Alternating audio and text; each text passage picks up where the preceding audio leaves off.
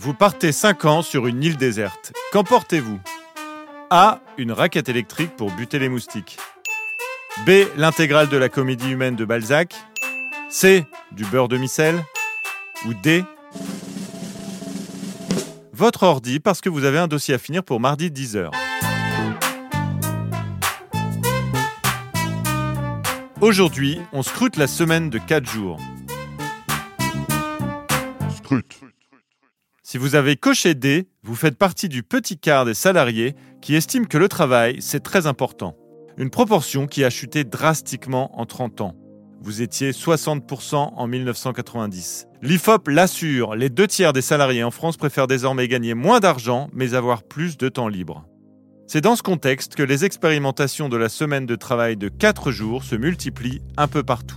Les Islandais y sont déjà passés en majorité, les Britanniques viennent de la tester avec beaucoup de succès, et la vague touche désormais le Canada, l'Irlande, l'Australie et même les États-Unis.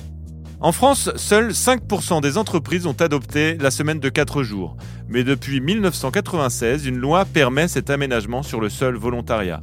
En 1996, pour info, on n'avait même pas une Coupe du Monde. L'ONG 4 Day Week Global, qui milite pour sa généralisation, recense de multiples avantages à cette organisation, aussi bien pour les salariés que pour les entreprises.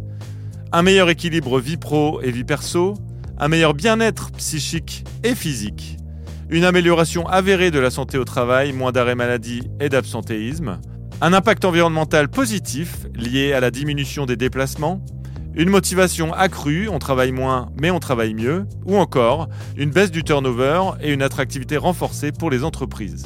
Pour passer aux 4 jours, les entreprises ont le choix entre diminuer le temps de travail et reporter les heures du jour off sur les autres jours. Ça peut également se traduire en variations hebdomadaires avec une semaine libre sur 5 ou encore une semaine longue, une semaine courte. Dans tous les cas, l'organisation est impactée. Souvent, des binômes sont créés afin d'assurer un backup les jours chômés et s'il s'agit de travailler moins, il faut travailler mieux. Le temps perdu sur les réseaux sociaux Vinted sera bien sûr moins toléré. Quoi qu'il en soit, les témoignages de salariés et de patrons conquis par cette mesure sont nombreux.